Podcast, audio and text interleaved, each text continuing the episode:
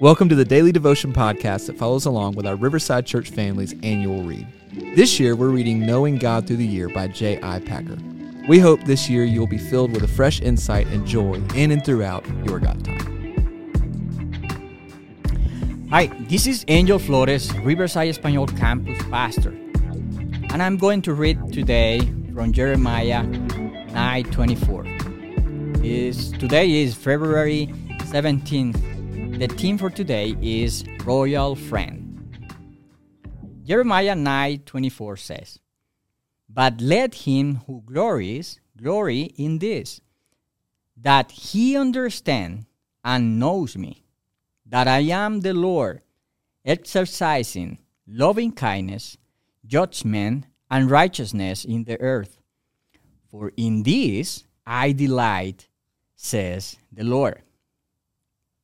It is natural for humans to seek recognition, validation, and glory for their accomplishments, talents, and success.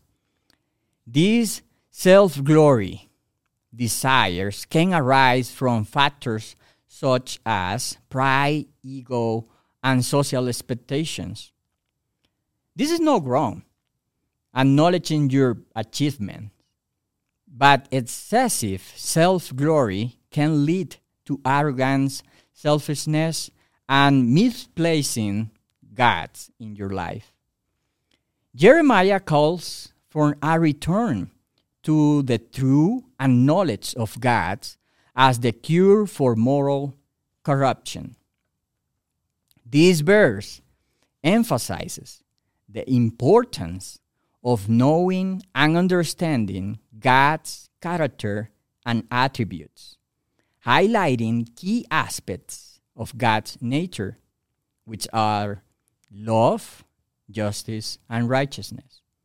Also, these passages encourage us to glorify not ourselves or our pride, but God. Let me guide you in a prayer. Father, let us encounter you and understand who you are above all else.